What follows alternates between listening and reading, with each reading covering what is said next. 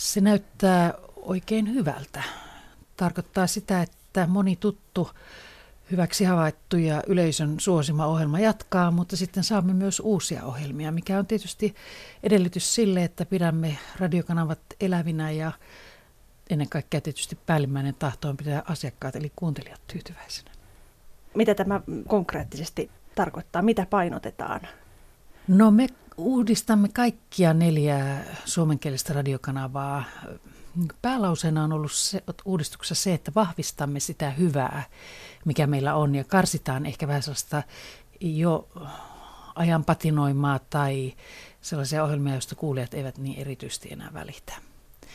Eli Yle Radio 1 kohdalla eh, ajankohtaistarjonta vankistuu, sanon näin, eh, sekä ykkösaamu että kultakuume uudistuvat ja, ja jopa kokonaan niin, että kultakuumeen tilalle tulee uusi kulttuurin ajankohtaisohjelma heti vuoden alkupäivinä, joka on aivan loistava asia. Sitten meille tulee yksittäisiä uusia ohjelmasarjoja tietysti vuoden aikana.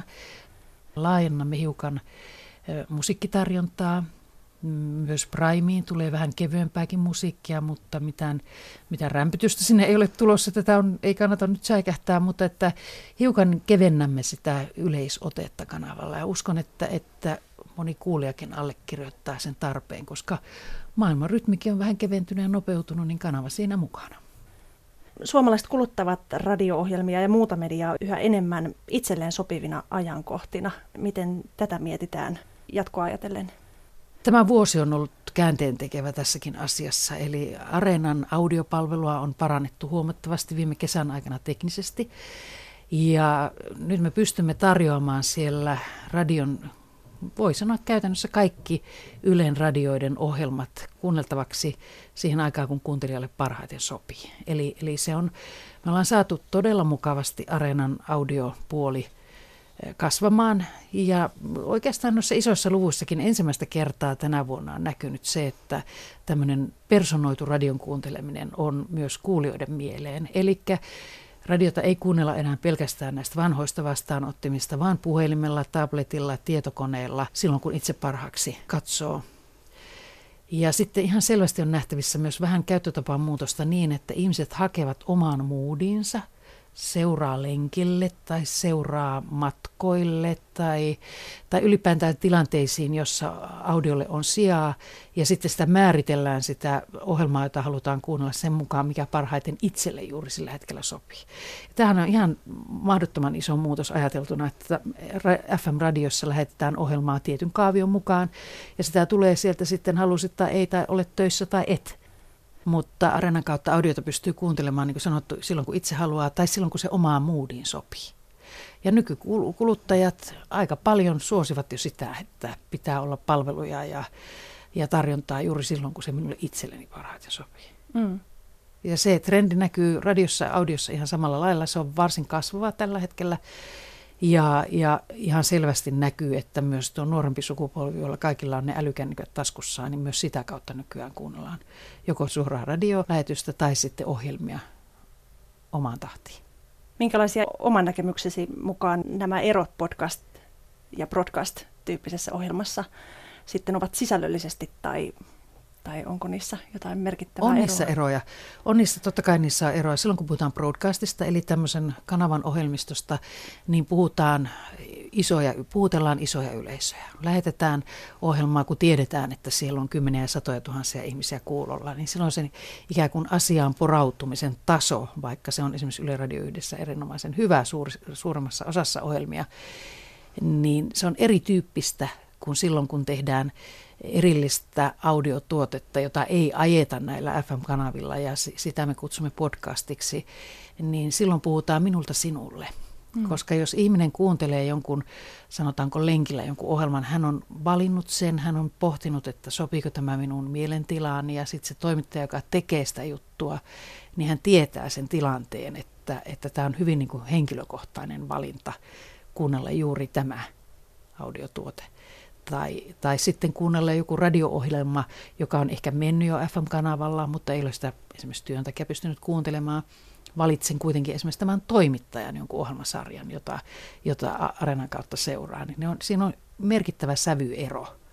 Mutta sisällöllisesti se ero syntyy vasta silloin, kun, eh, kun toimittaja tietää, että hän tekee niin sanottua podcastia ja voi sitten esimerkiksi kestolla, kestolta varjoida ja voi aiheen porautua syvemmälle ja syvemmälle ja ikään kuin hakeakin vähän lähtökohtaisesti pienempiä yleisöjä. Nyt jos puhutaan vielä tuosta radion ensi vuodesta, niin mitä tavoitellaan? Onko esimerkiksi jotain ikäryhmää, jota, jota tavoitellaan radion äärelle? Painotetaan itse asiassa jonkun verran, mutta vähemmän kuin mitä julkisesta keskustelusta saisi äh, ymmärtää. Iän ja radion kuuntelun välillä on toki korrelaatio niin, että iäkkäämmät ihmiset 50-55 siitä ylöspäin kuuntelevat radioa enemmän kuin nuoremmat, mutta nuoremmatkin kuuntelevat edelleen. Siis radiohan, koko radio mukaan lukien kaupalliset radiot ja Yle tavoittaa lähes 95 prosenttia suomalaista viikoittain. Eli me suomalaiset olemme erinomaisen hyvä radio kanssa. Ja me Yleisradiossa haluamme tehdä ohjelmia kaikenikäisille suomalaisille. Meillä on Yle X, joka on tarkoitettu ihan teineille. Yle Puhe kohdennetaan 30 jotain ikäisille henkilöille. Vähän hassu ikämäärite, mutta kolme nelikymppisille. Sitten meillä on kaksi isoa yleiskanavaa, Radio Suomi ja Yle Radio 1, jonka ensisijainen tehtävä ei ole palvella mitään ikäryhmää, vaan koko Suomen kansaa. Ja siinä se valinta yleensä tapahtuu musiikin kautta. Ja esimerkiksi Yle Radio yhtä määrittää koko lailla klassisen musiikin tarjonta. Eli jos ihminen iästä huolimatta pitää klassisesta musiikista, niin Yle Radio 1 on luonteva valinta. Taas sitten, jos alueelliset asiat kiinnostavat, niin iästä riippumatta Radio Suomi on luonteva valinta. Mutta kyllä meidän täytyy veronmaksajien rahoilla, kun toimimme, niin täytyy myös pitää huolta siitä, että oikeasti ja aidosti yritämme tavoitella kaiken ikäisiä suomalaisia. Ei siis ole vain etuajo oikeutettua tietyn ikäisillä ihmisillä. Mutta onneksi meillä on neljä suomenkielistä, kaksi ruotsinkielistä kanavaa radion puolella yleisradiossa, eli varianssia on. Minkälainen aikataulu kaikilla näillä muutoksilla on? Osa muutoksista lähtee toki vuoden vaihteen käytännössä loppiaisen jälkeen, osa tulee kevään aikana, tuleepa tietysti syksylläkin jotain, mutta kyllä, kyllä sanoisin, että ensi vuonna näihin aikoihin Yle Radio yhdenkin ilme on uudistunut, sen tulee huomaamaan, mutta, mutta tarkoitus ei siis ole vaihtaa millään lailla yleisöä, vaan päinvastoin palvella kanta-asiakkaita, teitä kuulijoita, paremmin.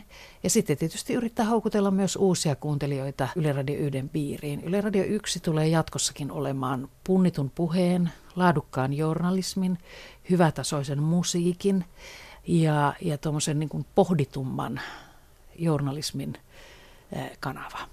Eli, eli ihan sama, minkä ikäinen ihminen on, jos haluaa pohtia asioita, jos haluaa kyseenalaistaa omaa ajatteluaan, haluaa uskaltaa kurkistaa nurkan taakse, vähän katsoa mitä maailmallakin kuuluu, niin silloin, silloin kyllä lämpimästi suosittelen Yleisradio yhtä myös ensi vuonna. Mennään sitten sinun historiaasi radion parissa. Mikä, mikä on tuonut sinut juuri radion äärelle työskentelemään? Ihan rehellinen vastaus on se, että työskentelen mieluummin vähän pienemmässä tiimissä. Televisiotuotannot vaativat isot tiimit ympärilleen ja radiossa kaikki on intiimimpää. Se tekeminen on enemmän yhden ihmisen pohdintaa ja pienemmällä ryhmällä pääsee tekemään jo todella isoja huimia asioita. Radiossa kerta kaikkiaan viehättää se suoraviivaisuus ja sitten myös tämä tekninen keveys. Me emme tarvitse kovin isoja tuotantoalustoja ympärille. Eli mikrofonilla, nauhurilla ja yhdellä toimittajalla saa radiossa jo todella paljon aikaan. Se, se tekemisen helppous, mutta sitten se ajattelun ja, ja se toimittamisen vaade, silloin kun joka sana merkitsee, niin kuin radiossa merkitsee, niin on mm. aikamoinen.